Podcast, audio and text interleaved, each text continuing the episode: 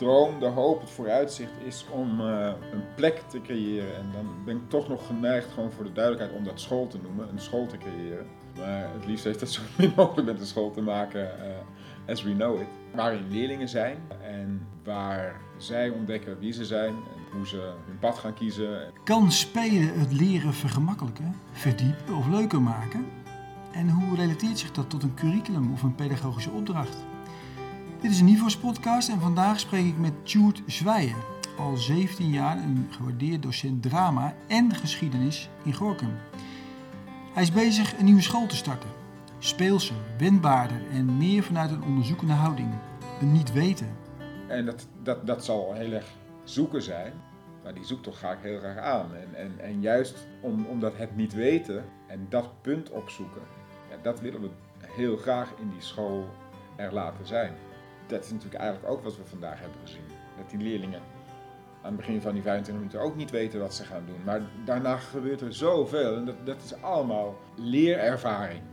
De les waar ik even eerder bij mocht zijn maakt veel duidelijk hoe Tjeerd met zijn leerlingen, in dit geval een 2HAVO-klas, omgaat en op ontdekking is.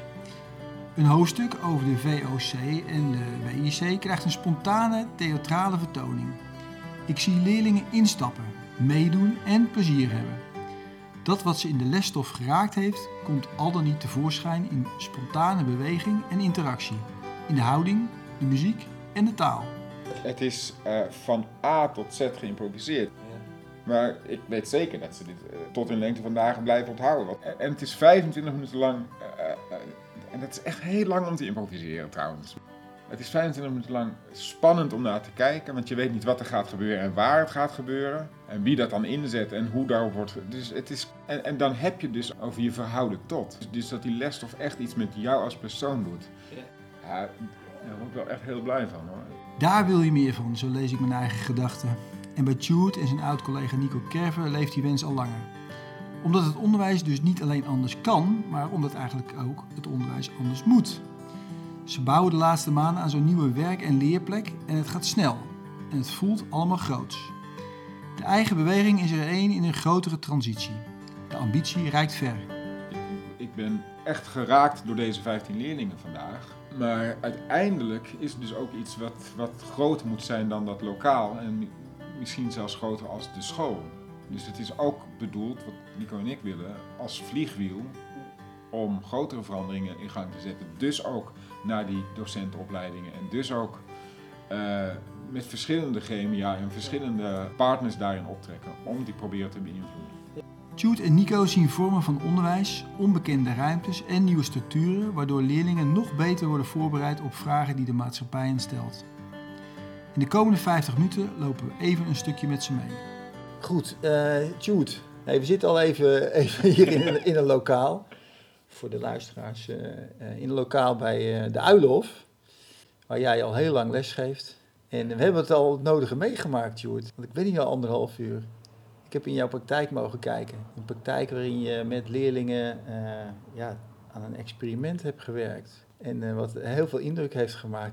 Kun jij de luisteraars een beetje meenemen in dit experiment? Nou, het begon als een lessenserie bewegingsimprovisatie, wat gewoon heel regulier in het programma zit. In klas 2 werken we daar 3-4 weken aan en dat gaat vooral over het voelen en gehoor durven geven aan impulsen. Reageren op jezelf en op de ander en op de muziek. Ja, en dat deed je als CKV-docent? Ja, dus gewoon binnen de CKV-lessen is dat iets wat ik vaker doe met klas 2. Zo ook dit jaar bij die klas 2 waar je net bent geweest. En dit was een heel klein clubje en dat helpt natuurlijk wel qua focus en qua werken, dat werkt gewoon lekker. En dat ging in die 3-4 weken dat we dat deden zo organisch en zo lekker en zo fijn. En met veel plezier en energie. Dat ik en de leerlingen het ook gewoon heel jammer vonden om dat weer af te moeten breken. Om vervolgens weer met iets anders te beginnen zoals dat te doen gebruikelijk is. En omdat ik aan het lezen was in We Moeten Spelen van Rob Martens. En ik volgens mij zo in elkaar zit dat allerlei werelden, professioneel en privé en projecten, dat loopt altijd dwars door elkaar heen en gelukkig maar. Anders was het niet te doen, hè? Nee, precies. Dan moet je dat allemaal gaan scheiden. Dat doet helemaal niks. Dus ik dacht, ik ben wel benieuwd hoe dat er dan in de praktijk uit zou kunnen zien. En daarover ben ik in gesprek gegaan met die leerlingen, die daar natuurlijk eigenlijk niks van snapten, wat ik daarmee bedoelde. Dus ik heb dat geprobeerd te laderen met voorbeelden. Maar volgens mij was vooral voor hun de catch dat ze door mochten met die improvisaties. Ja, dat vonden ze leuk. Ja. Dus we zijn het experiment aangegaan om... Ik geef ook geschiedenis aan deze klas. Om, ik geloof hoofdstuk 3 is het over de VOC en de WIC. Om te gaan kijken of leren inderdaad leuker, makkelijker, beter gaat als dat vanuit spel gebeurt en in wordt gezet. Dus we zijn die bewegingsimprovisatielessen gaan vullen, of de bouwstenen daarvan, de kaders daarvan, zijn we met dingen uit die methode gaan vullen. Dus dat was eerst volgens mij gewoon alleen maar met een soort vertaalslag. En dat is ook gewoon zoeken. En dat heb ik ook constant benoemd aan die leerlingen, dat ik het ook niet weet. Dat is het experiment. Het niet weten opzoeken. Volgens mij zijn we toen vooral bezig geweest met... kunnen we dit bewegingsimprovisatie gebeuren ook vertalen naar tekst, naar taal? Kun je ook met taal op deze manier reageren op elkaar? Dus als iemand wat zegt, dat jij dat of herhaalt, of op reageert, of vervormt... of dat je daarmee gaat spelen. Nou, dat bleek te kunnen. Eigenlijk heel simpel. En die hele middelbare schooltijd, het hele onderwijssysteem... is natuurlijk vooral heel erg talig ingericht... Dus er is taal genoeg voorhanden. Te weinig beweging. Zijn we taal gaan toevoegen. En die taal is dan lesstof. En feitelijk is, dat is wel grappig, want dat realiseerde ik me van de week. Feitelijk is dat iets wat al bij mijn afstudeerscriptie destijds... Een plek had, het theatraliseren van informatie. Het is heel grappig dat dus gewoon ook gewoon iets is wat er al was en ontkiemt of zo. Je afstuderen bij Fontys, 2006, 2009 zag ik op je LinkedIn profiel. Ja. Voor zover je het zelf vergeten was. Ja, ik heb er een paar gedaan, ja. Daar komen we later op. Okay. Dus 2009 inderdaad. Dat ging ook over het theatraliseren van informatie dus. En ik had hier ook al lang op school ontdekt dat ik heb ooit jarenlang een project gedaan over de martelaar van Gorkum. Dat leerlingen jaartallen laten leren is echt niet te doen. Maar als je ze tekst geeft, hallo, welkom in 1572, dan kunnen ze het wel. Omdat ze dan denken dat ze tekst aan het leren zijn en geen taal of geen leerstof. Ja. Het wordt ook wel op meer plekken gedaan, hè? Dat geschiedenislessen... als het ware gespeeld worden. Ja. Dat in een theatrale vorm... zich daar ook heel erg voor. Ja. Ja. Maar dit is toch iets anders wat jij met ze gedaan heeft. Dat idee zouden mensen kunnen krijgen... maar je hebt toch iets anders gedaan met ze. Het is van A tot Z geïmproviseerd. En uiteindelijk heeft het experiment... waar je zojuist het resultaat van zag... ertoe geleid dat die leerlingen 25 minuten lang... want zo lang is het muziekstuk... dat een van de leerlingen heeft gecomponeerd... met als thema VOC, WIC. Nou ja, ik weet niet precies wat ik allemaal heb langs horen komen. Maar in ieder geval muziek uit die tijd. Ik herken in ieder geval Lully. Dat was de hofcomponist van Lodewijk de Veertiende. Dus dat is redelijk historisch adequaat, zeg maar. Maar ook Pirates of the... hoe heet dat? Caribbean. Uit de film. Uit die film. Nou, dat heeft met zeevaart te maken. Dus ook, zowel thematisch als qua jaartallen klopt het aardig.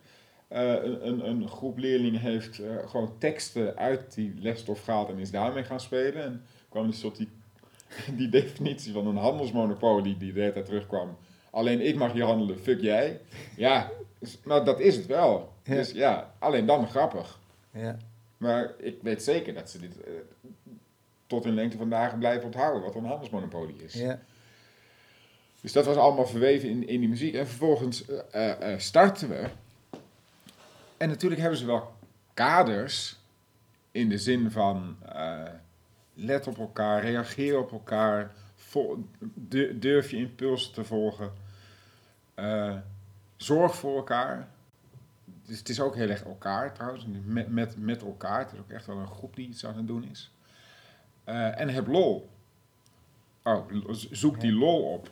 Nou, en dat hebben ze ook gedaan. Het het is 25 minuten lang. En dat is echt heel lang om te improviseren trouwens. Het is 25 minuten lang spannend om naar te kijken. Want je weet niet wat er gaat gebeuren en waar het gaat gebeuren. En wie dat dan inzet en hoe daarop wordt... Dus het is... Het is een groot geschenk, tenminste. Ik ben daar getuige van geweest, maar ik zag jou ook daar zitten. En ik heb je natuurlijk na afloop gehoord. En ook wat leerlingen hebben we net gesproken. Het is een groot geschenk voor iedereen die hierbij aanwezig was. Ook voor de leerlingen zelf, die als het ware verrast zijn en ook nieuwsgierig waren... wat er uiteindelijk op die vloer beleefd ging worden. Hè? Want het is beleving. Ja, dat vond ik ook wel heel mooi. Eigenlijk wat er met een van die meiden gebeurde. Hè, die Lara. Ja. Die dus heel duidelijk in haar kennis vergaren over deze tijd. Op dat verhaal van die slavernij was aangeslagen. Die was aangegaan. Dus het was echt heel bijzonder om mee te maken dat hij in allerlei vormen en hoedanigheden... het onrecht aan de kaak stelde. Yeah. En dan heb je dus over je verhouden tot. Yeah. Dus dat die lesstof echt iets met jou als persoon doet. Yeah. Je spreekt tot je. Yeah. Die leerlingen laten zich als het ware aanspreken door die lesstof. Anders dan... Nou ja, het kan ook in een normale les gebeuren natuurlijk, maar... Op een of andere manier. Ja, maar dat is hard werk hoor. Dat kan inderdaad, maar dat is voor jou als docent echt behoorlijk hard werk. En ik heb hier geen flikker aan gedaan eigenlijk. Dat heeft Lara zelf vooral heel erg gedaan. Ja. En dat is wel echt een vrij fundamenteel verschil natuurlijk. Ja. En vervolgens is het denk ik mijn taak om dat ook te benoemen naar haar toe en de klas. Ja, wat je deed. Ja. Maar dus dat het daardoor ook betekenis krijgt. En voor Lara dat het gezien wordt. Ja. Ja, daar word ik wel echt heel blij van hoor. Ik zie ook het loslaatproces wat je daar ook in als leraar in beoefent. Is dat het woord? En tegelijkertijd toch dicht bij die leerlingen ben gebleven. Maar ook in een soort, ze die ruimte heeft gegeven. En werkelijk hier, niet wetend wat er ging gebeuren. Ik heb in het repetitieproces, omdat het ook voor mij... Niet per se. Ik vond het vooral heel erg leuk. Dus het is ook wel een beetje spannend. Dus ik heb ook wel soms wat gefilmd en met mijn vrouw gedeeld. Die ook in het onderwijs zit, dus die weet echt wel wat ze ziet. En die zei ook, ze staan allemaal aan. En dat alleen al is waard wat we hebben gedaan. Yeah. Omdat het lukt om ja, zeker als je hem zo afbelt en je slaat hem een beetje plat. Dat het dus lukt om leerlingen uit 2 HAVO... Ik ervaar dat niet zo, maar wat over het algemeen als een moeilijke doelgroep wordt gezien. Want die hormonen gaan alle kanten op en ze hebben andere interesses. Dat. Om leerlingen uit 2 HAVO 25 minuten lang, zonder opdracht, met Lully bezig te laten zijn. Zeg maar, als je hem zo bekijkt, dan is het bijna ongeloofwaardig. Ja. En... Dat is ook veel te makkelijk om er zo naar te kijken. Want er gebeurt heel veel. En dat is ook allemaal uit te leggen, eventueel. Daar zaten we net al mee. Dat die neiging er is. Hè? Omdat er zoveel is en gebeurt. Waar je voelt, god, als je dat nou kan uitpakken met een onderzoeksgroepje. Want het heeft, je ziet echt dat er iets anders gebeurt in deze context. In deze leer- of onderwijscontext als in een... traditionele leersituatie zoals we die kennen op heel veel scholen. Waarin een soort van kennisoverdracht plaatsvindt, voornamelijk. Er vindt natuurlijk ook socialisatie plaats en een zekere vorming. Subjectificatie, dat is er ook altijd. En toch is dit een andere plek, andere ruimte. Misschien is het aardig om... Ik ken jou sinds een jaartje, 1,5 geleden, toen ik je op een avond tegenkwam bij ArtEZ, de Hogeschool voor de Kunsten, waar ik een module ook zelf aan in participeerde, Ex nihilo. Het niets en de betekenis van het niets voor het lesgeven op die Hogeschool voor de Kunsten, maar eigenlijk in zijn algemeenheid. En daar kwam jij als genodigde proefdierjaar ook een avond mee. In dat veld wat we met elkaar creëerden. En wat deed je daar eigenlijk, Tjeerd? Waarom zat je daar? Dat is altijd de belangrijkste vraag. Hè? Waarom ben je er eigenlijk? Ja. Nee, ik moest van mijn vrouw. Nee. Nee. Bart Blijenveld van ArtEZ. Nu kom je in de geschiedenis ook van je. Wat zeg je? Nu kom je ook een beetje in je eigen geschiedenis. Ja, precies. Ja. Nee, die ken ik omdat ik zelf op ArtEZ heb gezeten. Hoewel jij net zei dat ik bij Fontys ben afgestudeerd, dat klopt. Maar ik heb een wat woelige opleidingshistorie, zeg dat zo. Ik heb een jaar toneelschool Utrecht gedaan en toen ben ik in 2000, volgens mij, 99, 2000, op de Hogeschool voor de Kunsten Arnhem, heette dat toen nog, de docent drama. Ook daar ben ik na een jaar weggestuurd, toen ben ik Maastricht gaan doen en ook daar ben ik na een jaar weggestuurd. En uiteindelijk heb ik, weliswaar in 5 jaar, maar toch op Fontys mijn docent drama. Met dossier theater maken ben ik, geloof ik. Heb ik daar afgerond. Maar Bart die gaf daar les. En dat was mijn mentor zelfs in het eerste jaar. 2001 ongeveer. 2000 denk ik. 20 jaar geleden. Ja. Toen nog haar had. En hij nodigde je uit.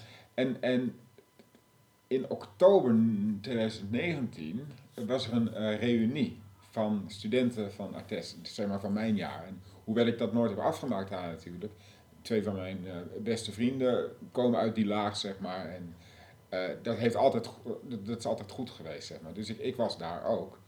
En Bart liep daar echt toevallig langs. Maar dat was super grappig dat Bart toevallig langs liep. Dus die heeft ook gewoon meegedaan met de reunie, zeg maar. En, op die avond hebben we veel gesproken. Dat was gewoon leuk, gezellig.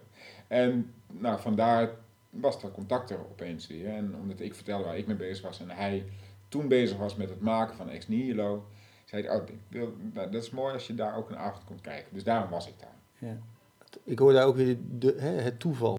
Je probeert het toeval ook in de kunsten misschien wel een beetje te organiseren, terwijl het niet te organiseren valt. Nee. En toch is het een heel, heel belangrijk begrip. Ja. Ja. Dat je daar een soort gevoeligheid voor hebt. En volgens mij vooral ook dat je leert ontwikkelen waar je ja zit en waar nog even niet. Ja. Dus ook op het reageren op dat toeval. Ja. Waardoor het ook een toeval kan gaan worden, een ja of nee. In dit geval was er een ja. Ja. Dus daar zat je en zo hebben wij elkaar ontmoet. Ja. En zo hebben we ook op een andere manier contact gehouden. Maar toch, we raken ook een beetje jouw geschiedenis aan, die volgens mij ook heel, zoals ieders biografie, belangrijk is voor de mens die je nu bent en hoe je bent. En je vertelde al een beetje je woelige opleidingsgeschiedenis, verleden. En daarvoor zit nog een middelbare schooltijd. Kun je daar iets... precies, dat is, je wijst dan met een vingertje naar deze plek. Ja. Daar zat je ook op deze school, de Uilhof in Gorkum. Ja. En daar zit je nu als docent ook, ik zag 17 jaar inmiddels. Maar er is wel wat in jouw... gebeurt. Ook mede door die geschiedenis die je in het onderwijs hebt doorlopen. Ik heb aan den lijve ondervonden hoe lastig het is voor systemen om zich aan de individuele leerling dan als student aan te passen. Ik weet nog heel goed dat een docent van Maastricht, Kiek, die zei: Tjeerd, wij zijn te log als instituut om op jou te reageren. Dat is natuurlijk eigenlijk heel pijnlijk. Ja. En ook begrijpelijk en ook waar, maar ook pijnlijk. Zeker als dat op dat moment betekent dat je daar dus niet mag blijven. Terwijl je denkt dat je daar hoort en iets te vertellen hebt. Of iets te doen hebt, dat is het. Ik wist ook wel, ik heb altijd geweten dat het wel daar in die hoek zat. Ja. Maar ik snap ook, inmiddels helemaal, dat ik geen traditionele docent drama ben. En in die zin dus ook moeilijk voor een hokje te vangen ben. En in die zin dus ook voor een opleiding moeilijk voor die opleiding te vangen ben. Ja. En ik denk ook, hoewel dat niet zo heel erg bewust is, maar dat ik wel onbewust, daarom ook altijd wel heb geprobeerd om dat systeem zo wendbaar mogelijk te maken. Een van die meiden zei dat net, hè, van hij probeert altijd je uit te dagen om het op een andere manier te doen. En dus de schaduwkant tussen aanhalingstekens hoor. Daarvan is dat een docent mij ooit toeriep op de academie. Kun je ook op de stoep lopen? Ja, ik vind het eigenlijk, en dat meen ik, hoewel ik alle begrip hoor en dergelijke, maar ik vind eigenlijk dat een hogeschool voor de kunsten, dat daar die uitspraak niet thuis hoort. Mm. Dus ik, daar is ook nog wel een wereld te winnen hoor. Maar in ieder geval vanuit die wens, om het systeem wendbaar te maken, te kijken waar de flexibiliteit dan wel zit. Omdat dat talige onderwijs, ja, ik ben toevallig heel talig, dus ik kan dat goed hebben. Maar heel veel leerlingen ook niet. Nee. Dus daar heb ik altijd wel in gezocht.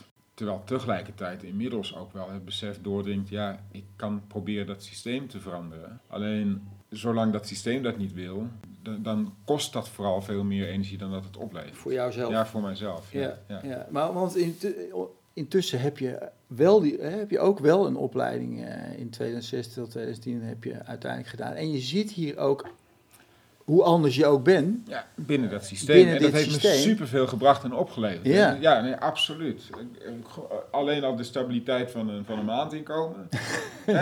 Dat is voor een kunstding is ook niet vanzelfsprekend. Nee. En op het moment, dat is in 2006 geweest, ik weet dat ook nog heel goed. Toen liep ik met mijn vrouw door de Ardennen. En toen baalde ik ervan dat ik weer terug moest, omdat ik maandag les moest geven. Dus toen heb ik die maandag in een gesprek met mijn teamleider geopperd om met de klas 3 naar de Ardennen te gaan. En dat mocht en dat kon ik gaan regelen. Dus 2 maanden later zat ik weer naar de Ardennen. En toen kreeg ik door dat wat ik wilde, zolang ik in staat was om dat parallel te laten lopen met doelen van de school, dat je dan echt superveel vrijheid krijgt. Dus daar ben ik me in gaan bekwamen, zeg maar, om inderdaad die vrijheid te kunnen hebben ook. Ja. Dus de afgelopen jaren heb ik hier op de Uilhof, en ja, daar ben ik ze echt ontzettend dankbaar voor, onder verschillende directeuren heb ik altijd enorm veel vrijheid ervaren en gekregen om te mogen doen wat ik wil. Hebben ze je ook gezien? Ja, absoluut. En jouw bijdrage door jou anders zijn. Ja. Ook al heb je ook een gevoel van, dat heb je me eerder verteld, Het werkelijk binnen die school, dat het niet echt gelukt is om anderen mee te nemen. En dat in jouzelf nog wel eens een beetje, zoals meer leraren dat kennen natuurlijk, een strijd kan ineens kan opleveren. Dat je daar moeilijk rust in kan vinden. En dat nu ook weer nadrukkelijker naar boven is gekomen. Ja.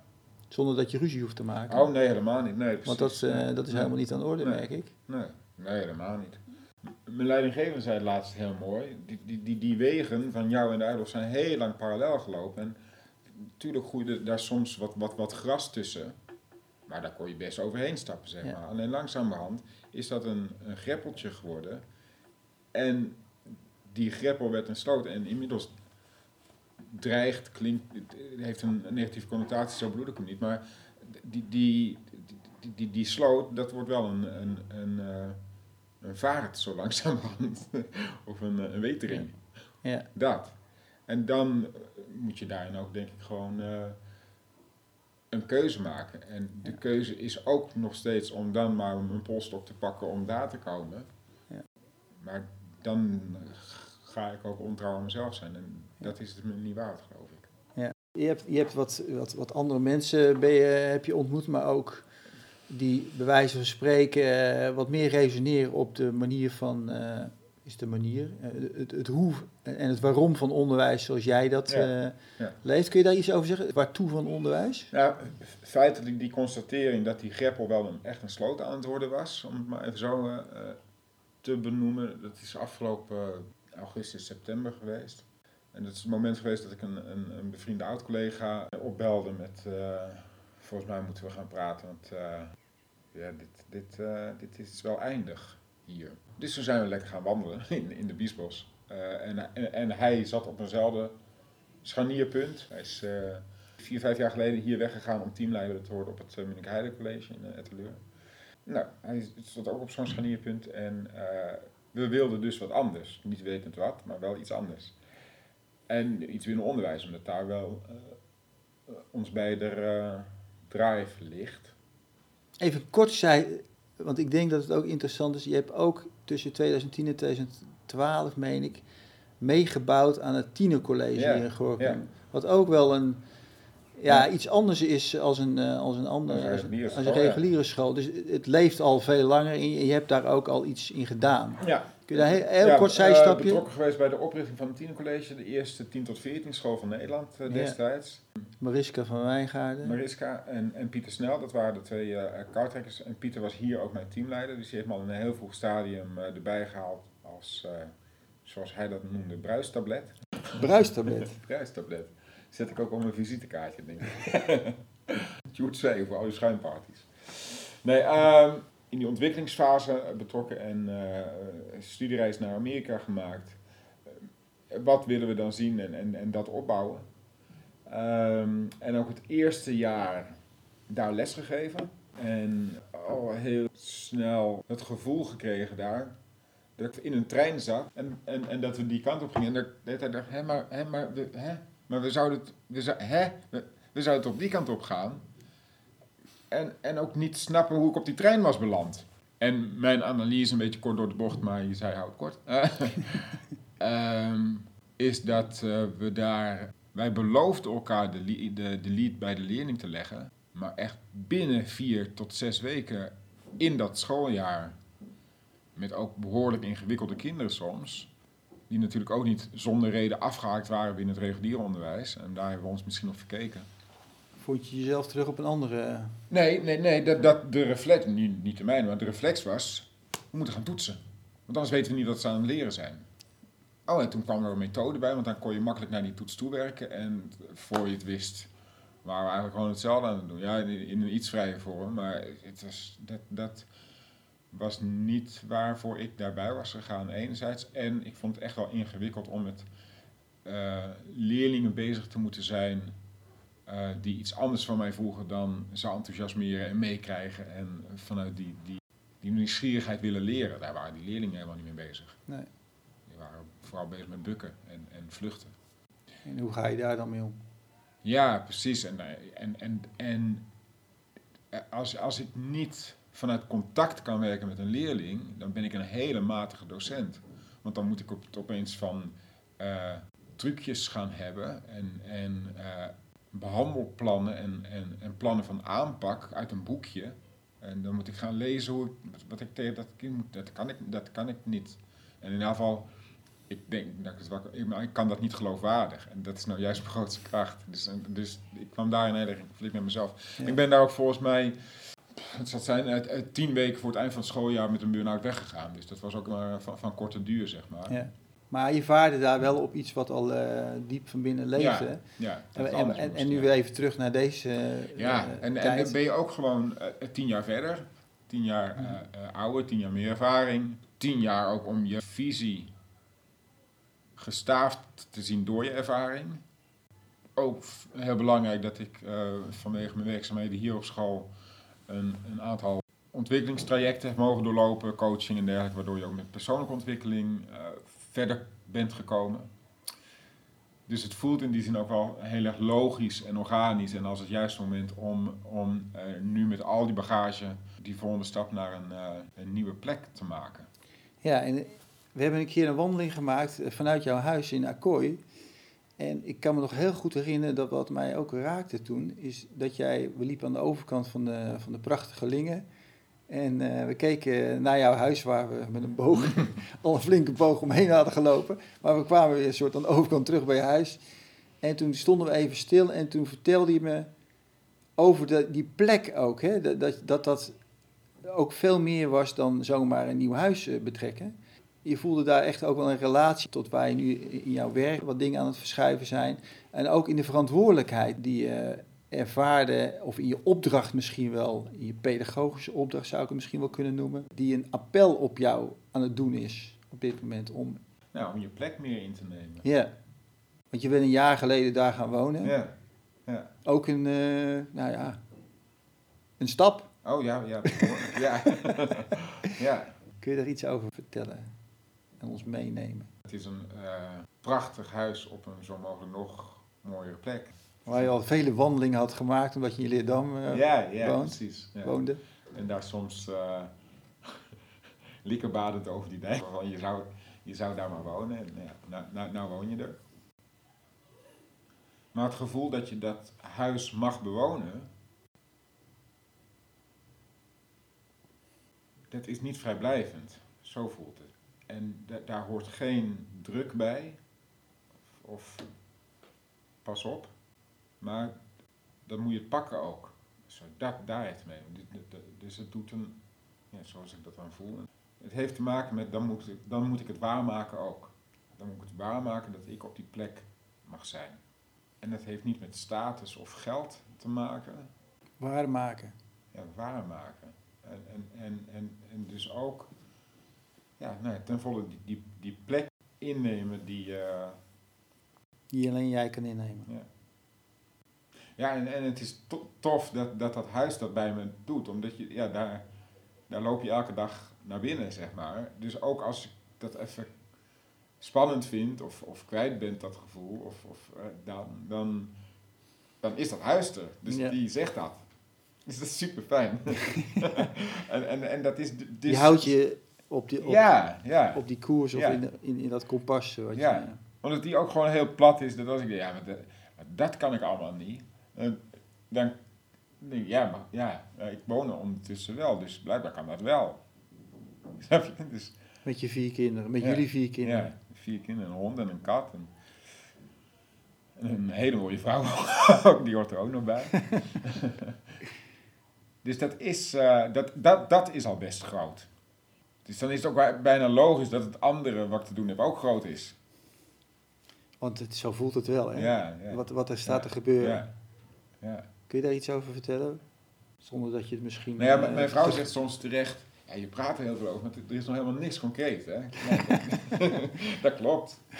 Dus, dat is hartstikke waar. Maar er gebeurt wel wat. Ja, ja, het is echt super hard aan het bewegen. Alleen een boom die op het punt van uitbotten staat, die beweegt ook keihard. Het is heel erg intern. Dat is wel nodig om die stap te maken naar die bladeren, zeg maar. Maar je bent met die collega Nico. Ja. Ben je in gesprekken beland bij Agora-scholen, ook bij het TOO, hè, Taskforce Ontwikkelingsgericht Onderwijs. Je hebt deelgenomen aan het, wat je net al een beetje aanhaalde, het niveau-spel Vierluik. Online, waar we vanuit het boek van Rob Martens, We Moeten Spelen, hebben gewerkt. We hebben contact met Merlijn Twaalfhoven, de turnclub. De turnclub is er en zo begint zich het een en ander te ontkiemen. Ja, de droom, de hoop, het vooruitzicht is om een plek te creëren. En dan ben ik toch nog geneigd, gewoon voor de duidelijkheid, om dat school te noemen, een school te creëren. Maar het liefst heeft dat zo min mogelijk met een school te maken, as we know it. Waarin leerlingen zijn en waar zij ontdekken wie ze zijn en hoe ze hun pad gaan kiezen. En daar hoort natuurlijk kwalificatie bij. En de structuur die AGA daarvoor biedt is eentje waar we ons heel goed bij voelen. Maar gelukkig kregen we afgelopen week in een gesprek met Jan Vaas, bestuurder van AGA Nederland, zeg maar. Ook wel gewoon het hele expliciete antwoord. Dat je ook heel goed je eigen couleur lokaal kan bepalen binnen jouw AGA-school. En dat er dus geen één hetzelfde is. En dat is ook congruent met het autonomie willen bieden aan die leerling. Dat is ook wel een heel belangrijk woord in waar Nico en ik mee bezig zijn, met congruentie. Dus wat je op dit niveau, op een hoger niveau doet, stroomt ook door naar hoe je met de leerlingen bezig wilt zijn. En in die couleur lokaal zit dan heel erg eigenlijk waar we dus vandaag naar gekeken hebben, onder andere. In of je dus dat spelende, ontdekkende wat in elk mens zit, of je dat ook als instrument kan inzetten om al die lagen die vandaag aangeboord zijn, dus dat heeft met kwalificaties te maken, maar ook met socialisatie en ook met persoonsvorming, die allemaal aan bod kan laten komen. En dat zal heel erg zoeken zijn, maar die zoektocht ga ik heel graag aan. En juist omdat het niet weten en dat punt opzoeken, ja, dat willen we heel graag in die school er laten zijn. Dat is natuurlijk eigenlijk ook wat we vandaag hebben gezien, dat die leerlingen aan het begin van die 25 minuten ook niet weten wat ze gaan doen. Maar daarna gebeurt er zoveel. En dat is allemaal leerervaring. En ja, tuurlijk pikt de een daar meer van mee dan de ander, dat is logisch. Ja, want dan is vaak het verhaal. Hè? Er zijn verschillende soorten mensen en verschillende soorten leerlingen. Het is vaak het argument van, hè, ja, dat soort onderwijs is voor dat type leerling. Wat zou jouw verhaal daarin zijn?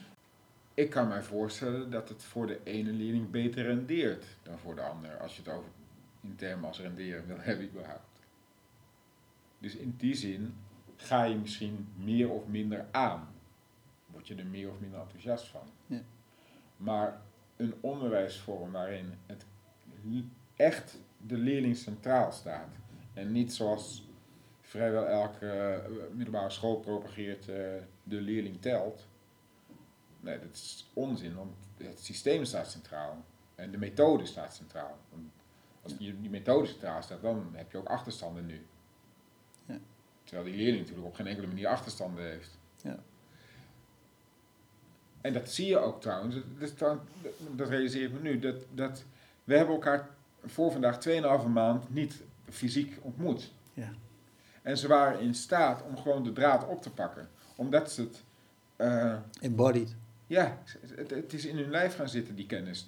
Dus zeg maar de ambachtelijkheid van hoe je een bewegingsimprovisatie combineert met lesstof, zeg maar, dat is het hoofd al lang ontstegen. Ja.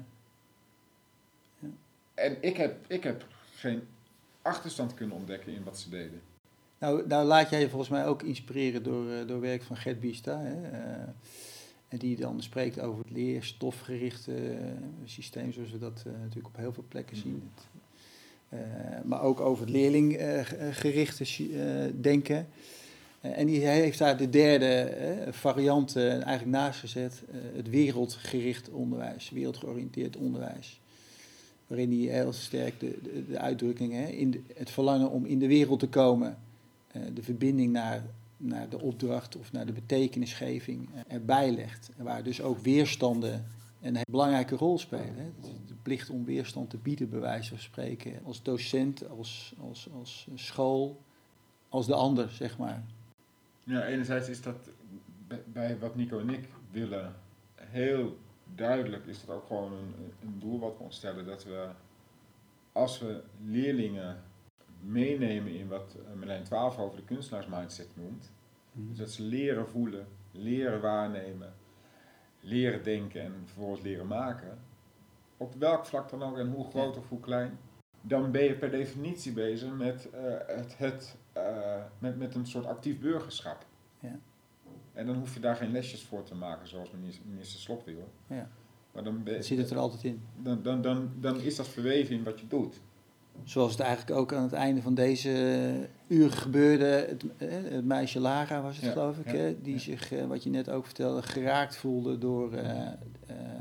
het onrecht van de slavernij, zeg maar. Wat ze in die wereld, zeg maar, tegenkomt. Die laat zich daardoor aanspreken. Ja, en dat vind ik dan wel een hele interessante zoektocht. En daar weet ik het antwoord ook niet op. Dat gaan we zoeken. Dat is dat niet weten opzoeken. Maar in hoeverre je dat moet expliciteren... Of het moet laten zijn en daarna benoemen. Dus daarin dat zoeken. Ja, en daar zou misschien het onderzoek naar deze vorm wel aanknopingspunten in kunnen geven, wellicht. Ja. Dat kan ik me voorstellen. Maar dat is exact inderdaad wat er dus gebeurt.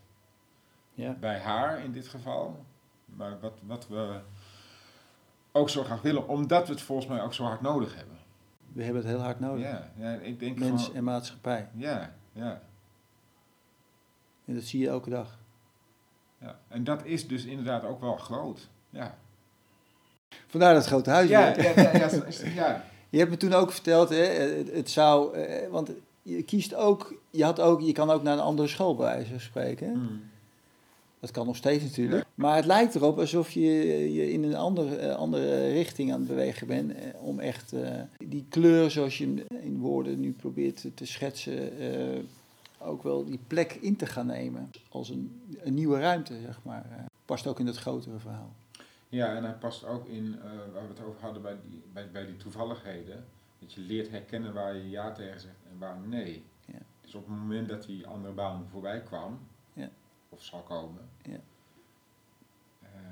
En dus ook voelen van, nee, want feitelijk ga ik dan op een andere plek weliswaar, in een andere context, maar wel doen wat ik al kan. En wat ik al weet vooral. Ja. En dat is niet wat het moet zijn, want ik wil het niet weten opzoeken. En ik weet dus ook niet waar dit met Nico zich exact naartoe beweegt. Maar ik weet wel dat het dus ook niet meer als docent of niet meer alleen als docent zal zijn. Ik denk dat ik altijd met leerlingen zal blijven werken, want die vind ik ontzettend leuk. Maar waar ik met Nico 10 jaar terug hier op school de CKV, het CKV-domein heb vormgegeven, werd dat uiteindelijk vooral voor die 100 leerlingen in dat leerjaar, die 3 uur in de week, was dat een aantoonbaar verschil. Dus dat heeft ook met schaalvergroting te maken. Ja. En is het dus ook niet meer genoeg om... Ik ben echt geraakt door deze 15 leerlingen vandaag. Maar uiteindelijk is het dus ook iets wat groter moet zijn dan dat lokaal. En misschien zelfs groter als de school. Ja. Dus het is ook bedoeld, wat Nico en ik willen, als vliegwiel... Ja. Om grotere veranderingen in gang te zetten. Dus ook naar die docentenopleidingen. En dus ook met verschillende gremia en verschillende... partners daarin optrekken, ja. Om die proberen te beïnvloeden. Ik denk ook te zien dat het je door eigenlijk, volgens mij zit je er al op die plek, hè, dat het je heel veel energie en inspiratie elke dag geeft, ja. door daarin te gaan staan. We hadden het even kort tevoren ook over het begrip de voorzienigheid, die op een gegeven moment voorziet wat jij nog niet kan zien, maar die je naar bepaalde gebeurtenissen leidt en waar je... De voorzienigheid leidt je als het ware naar de volgende fase, plek in je leven door te voelen wat je te doen staat of wat je denkt te moeten doen. Voelen, waarnemen, denken, maken. Ja, het wordt één verhaal eigenlijk. Dus ook vandaag ben je gewoon met die nieuwe plek ook bezig. Ja, en dat is dus weer waar al die verschillende dingen elkaar beïnvloeden en er dus ook niet... Sprake is van afzonderlijke domeinen of zo. Ja, daarin vertelde je me... je bent ook theatermaker. En daarin valt mij op, ook de plek waar je bent... een enorme grote rol. En daar werk je mee. En dat was in dit geval... heb je een aantal voorstellingen... of misschien zijn het vertellingen gemaakt... over wat er gebeurde hier in de Tweede Wereldoorlog... in met name Leerdam, niet hier... want we zitten nu in Gorkum, maar dat is niet zo ver. Leerdam... En dat je daar een jaar 5, 6 geleden, toen je daar nog woonde ook geraakt werd eigenlijk. Hè? Kun je daar iets over vertellen? Want ik vind het een mooi voorbeeld hoe jij alles includeert als het ware. In wat er... Je neemt het gewoon mee in je leven. Het beperkt zich niet alleen tot jouw wonen. Het komt ook weer die klas in. Ja, ik ben het. Snap je? Dus ik ben in deze klas heel erg ik, maar thuis ben ik ook ik. En ik vind het lastig en ook onwenselijk om dat te scheiden. En dat zou dan professionaliteit heten, dat je dat heel goed kan scheiden. Maar ik vind professionaliteit toch vooral ook niet verbonden en doods. Want dat die vader van die leerling mij uitscheldt, dat zou ik moeten kunnen hebben, want dat moet je professioneel zien. Daar kan ik niet zoveel mee. En dat maakt het soms ook heftig... Omdat je dus niet zo makkelijk daaraan voorbij kunt gaan. Nee. Dus ik neem mezelf mee, vooral. En dat is soms heel fijn, vooral heel fijn, maar soms ook gewoon lastig. En zou ik daarin misschien wat emotioneel beperkter willen zijn. Maar zo stond jij een keer bij het Denkingsmonument. 4, 5 mei, of het Oorlogsgravenmonument, zo heet het denk ik, in Lidam. 4 mei, 2015 denk ik dat het was.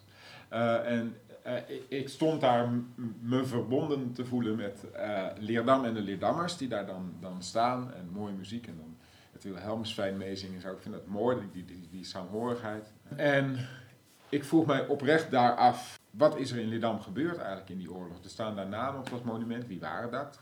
Geen idee.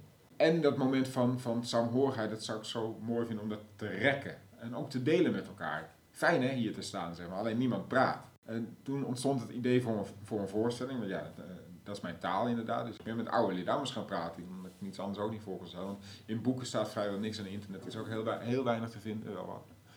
En toen stuitte ik op een heel intrigerend verhaal. Mij verteld door Ari, 85 jaar inmiddels. En die vertelde dat zijn familie in de oorlog...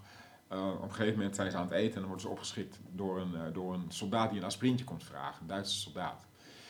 En in de voorstelling zit die scène ook. Die hebben we gewoon nagespeeld. En dat is ook wel de kern eigenlijk bijna. Dat die vader vraagt dan aan die moeder, laat jij nou een mof binnen? Waarop die moeder zegt, nee, een jongen met hoofdpijn. En uit dat contact ontstaat een vriendschap. Op den duur. En wanneer Erik, want zo heet die soldaat, naar het oostfront wordt geroepen, vraagt hij ook of hij onder mag duiken. Vader gaat in contact met het verzet van wat zullen we doen, maar de razzia in Putte is net geweest, dus die verzetsman zegt, nou dat lijkt me niet handig. Dus Erik gaat naar het oostfront en hebben wij ontdekt, komt 3 dagen later om. En een half jaar na de oorlog krijgt die Lidamse familie een brief van de moeder van Erik. Want Erik schreef in zijn brief altijd zo liefdevol over die familie. En zij wil weten hoe haar zoon die laatste dagen van zijn leven beleefd heeft. En daar ontstaat een briefwisseling tussen. En in 1947 al komt die Duitse familie in Lidam op bezoek. Wat dan al nog redelijk pijnlijk is ook. Maar dat gebeurt wel. En daar ontstaat gewoon... Die vriendschap wordt eigenlijk doorgegaan. Een heel mooi verhaal. Dus er ontstaan zelfs huwelijken. Tot op de dag van vandaag wonen hier achter 2 mensen die daaruit... Nou. Dus je bent dat verhaal gaan vertellen. En op de avond van zo'n... van de herdenking. Ja. En de namen van het monument. Gewoon gaan zoeken. Ja. En dat was wel uiteindelijk. Ja. Veel met nabestaanden gesproken. Ja. En dat zou eenmalig zijn, maar dat was al vrij snel duidelijk na de voorstelling dat niet eenmalig kon blijven. Dus dat is een cyclus van 5 jaar geworden. Ja, vorig jaar corona, dus dat schoof door naar dit jaar. Ja. Maar het gaat ook heel erg inderdaad over Leerdam. Eigenlijk is het ook dat ik de verhalen van die mannen die daar op dat monument staan, wil ik ook teruggeven aan Leerdam. Want niemand weet dat. Ja, ik omdat ik zo gek ben om me daarin te verdiepen. Ja, dat is echt super tof om te doen. En belangrijk ook om te doen, vind ik. En inmiddels heb je dit heb je natuurlijk ook de school ingenomen. Ja, en ook, ik heb op een gegeven moment dat script, ben ik gaan bewerken naar een jongerenvoorstelling. En toen heb ik die jongerenvoorstelling hier met een tweede klas ingestudeerd. En dat is dus ook die vrijheid, hè. Dus dat ik ook gewoon tegen mijn teamleider kan zeggen, ik gooi mijn... curriculum omver, want ik ga die voorstelling maken. Ja. En dat is helemaal prima. En vervolgens die voorstelling in Lidam gespeeld voor alle groep 7-8 leerlingen uit het Lidamse basisschoolonderwijs. Mm. Ja, dat is ontzettend tof om te doen. Ja. Het jaar daarna een Gorkumsverhaal uitgediept en hier met leerlingen gespeeld voor, gewoon eigenlijk hetzelfde concept, alleen naar groep 7-8 Gorkums basisonderwijs. Ja.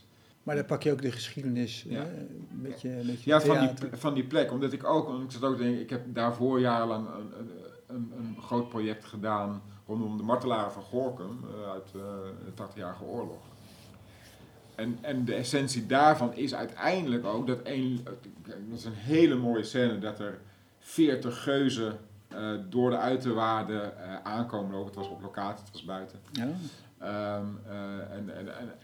En roepen, dood aan de katholieken, weet ik veel wat. Het was trouwens rond die Wildersrel. Want ik herinner me dat 1 leerling begon te roepen, willen we meer of minder katholieken? Minder. Kan er ook even in. Ja. Ik zat er gewoon bij. Dat zat in die woord. Dat is super grappig. Dat deed hij ook tijdens de voorstelling voor het eerst. Heel grappig. Ja. Maar dan de essentie is dat een leerling een paar weken later naar me toe komt en zegt, meneer, ik laat dus elke dag mijn hond uit op de stadswallen en ik zie nu steeds die geuzen lopen. Dus dat je eigenlijk feitelijk, en dat doe ik in Lidam en dat heb ik hier dus ook gedaan, een soort betekenislaag of historische laag toevoegt aan het landschap waar je doorheen beweegt. Ja. Zodat je daar ook mee kunt verbinden. Ja. Tjeerd, ik denk dat wij nog lang niet klaar zijn. Nee, dat hoeft ook niet. Maar voor nu wel. Maar voor nu wel, hè? Ja.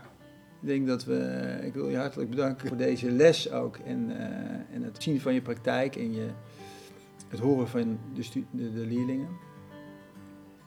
En dit wordt vervolgd. Dat is ongoing, zoals het leven is. Dus dank je wel. Yes. Dit was een podcast in de serie Spel, Kunst en Onderwijs. Wil je meer afleveringen beluisteren? Dan verwijs ik je naar het Nivos podcastkanaal en naar Spotify, Apple Podcasts en Soundcloud, waar ze allemaal verschijnen. Stichting Nivos sterkt leraar en schoolleiders in de uitvoering van hun pedagogische opdracht. Meer informatie over Nivos, over de opleidingen, de publicaties, de activiteiten vind je op onze website www.nivos.nl.